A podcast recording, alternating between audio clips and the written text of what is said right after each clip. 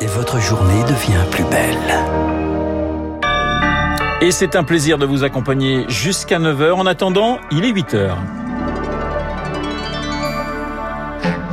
La matinale de Radio Classique avec Renaud Blanc. Et voici les titres du journal de Lucille Bréau. Face à la flambée des prix de l'énergie, Jean Castex déploie son bouclier tarifaire, gel du prix du gaz, limitation de la hausse de l'électricité, objectif préserver le pouvoir d'achat des Français. C'était il y a un an, la tempête Alex ravageait les Alpes-Maritimes. Nous sommes retournés dans la vallée de la Roya qui pense encore ses plaies. Et puis, la fin d'un mystère vieux de 35 ans, le grêlé, tueur en série à la fin des années 80, a enfin un visage. Son identité vient d'être confirmée par l'ADN. Il s'est suicidé mercredi. Radio classique. Bonjour Lucille. Bonjour Renaud, bonjour à tous. L'hiver sera finalement un peu moins rude que prévu. Et oui, face à la flambée des prix de l'énergie, Jean Castex dégaine son bouclier tarifaire. Hier soir sur TF1, le Premier ministre a annoncé le gel des prix du gaz, plus 12,6% aujourd'hui, mais ce sera la dernière augmentation avant de longs mois. En février, la hausse de l'électricité, elle sera limitée à 4%. Objectif, victoire fort, éviter de dégrader le climat social. Pour soulager les ménages, le Premier ministre veut stopper la hausse des prix en hiver pour mieux répartir la facture tout au long de l'année. La chute sera plus lente puisque nous répercuterons la hausse d'aujourd'hui sur la moindre chute d'après. Si ce bouclier tarifaire ne suffit pas, alors il faudra baisser les taxes, dit Jean Castex sans plus de précision. La majorité garde en tête le souvenir des Gilets jaunes qui ont fédéré les mécontentements il y a trois ans.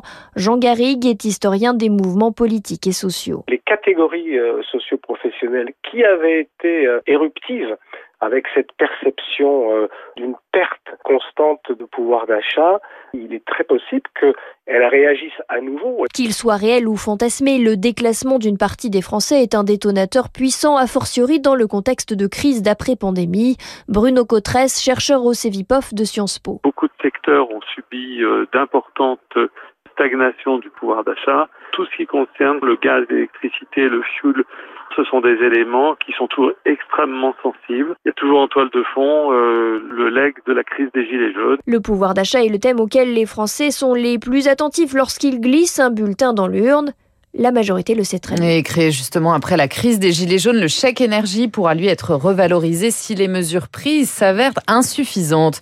Le pouvoir d'achat, on en parlait, enjeu crucial de la présidentielle à venir. À six mois du scrutin, une photographie de l'opinion. Selon le baromètre Opinionway pour Radio Classique, le match se jouera entre Emmanuel Macron et Marine Le Pen, le chef de l'État crédité de 24 à 28 des suffrages contre 20 à 26 pour la candidate du Rassemblement national.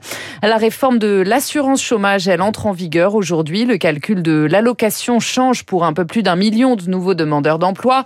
Leur indemnisation mensuelle va diminuer de 17% en moyenne sur 14 mois contre 11 actuellement. Lucille, il y a un an, la tempête Alex dévastait l'arrière-pays niçois. En quelques heures, des trombes d'eau ont littéralement ravagé les vallées de la Roya et de la Vésubie. Bilan 10 morts, 8 disparus, des maisons, des routes pulvérisées et des centaines de sinistrés attendent une des communes les plus touchées. Le traumatisme est encore très présent. Rémi Valassi est retourné pour Radio Classique. Depuis la tempête, c'est le même rituel. Deux fois par semaine, Jean-Michel Diesnis arpente les rues de Tende à la rencontre des habitants. Ce matin, c'est sur le marché que ce psychologue vient prendre le pouls des villageois. De parler, euh, de savoir qu'on est là, ah oui c'est vous, et puis éventuellement d'avoir un rendez-vous euh, pour certains. C'est important parce qu'on ne parle pas trop dans, dans, nos montagnes. Cette vallée est fragile, elle reste enclavée, elle reste euh, difficile. On se garde un peu son mal.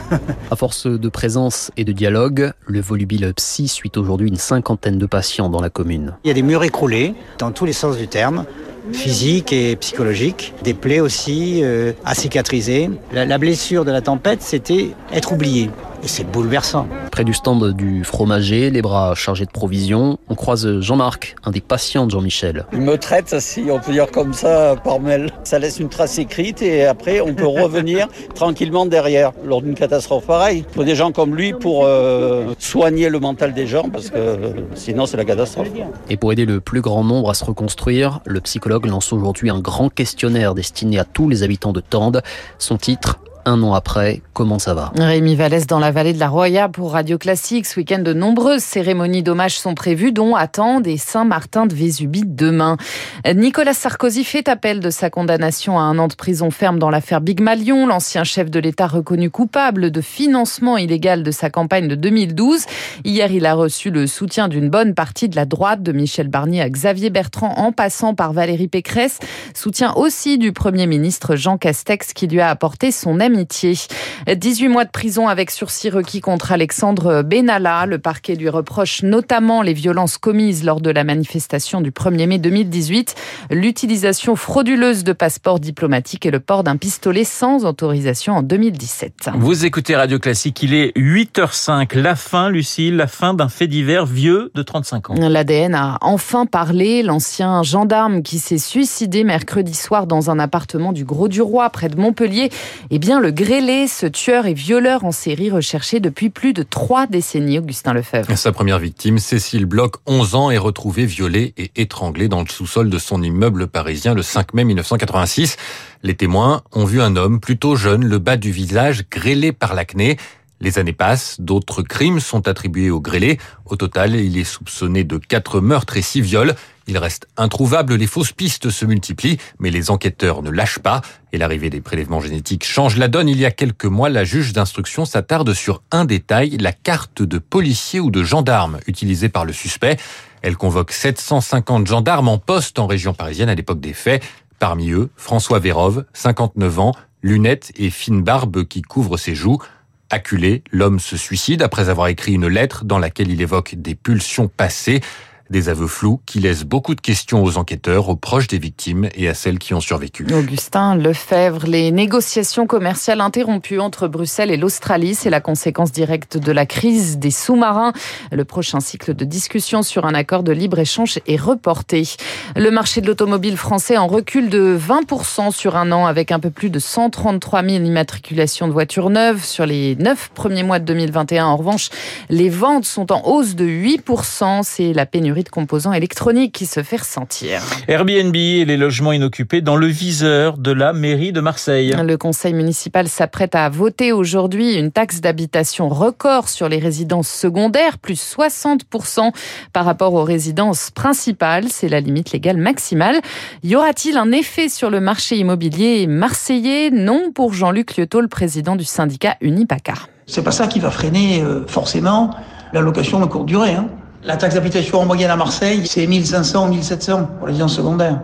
Ce qui veut dire qu'en une location d'un week-end, ils amortiront cette surtaxe. Ça ne réglera pas le problème. Il faudrait derrière qu'il y ait une véritable adaptation de la loi, de manière à ce que l'on puisse, nous en tant que gestionnaires, intervenir vis-à-vis des propriétaires qui font du Airbnb avec des obligations de déclaration préalable, qu'on sache euh, qui va venir dans l'immeuble, parce que là aujourd'hui, effectivement, on transforme les immeubles en auberges espagnoles. Quoi. Les gens rentrent, sortent, on ne sait même pas qui c'est. Des propos recueillis par Lauriane Toulmont et puis un match très électrique hier soir entre l'OM et les Turcs de Galatasaray. La rencontre a été brièvement interrompue au stade Vélodrome durant la première période à la suite d'incidents dans les tribunes.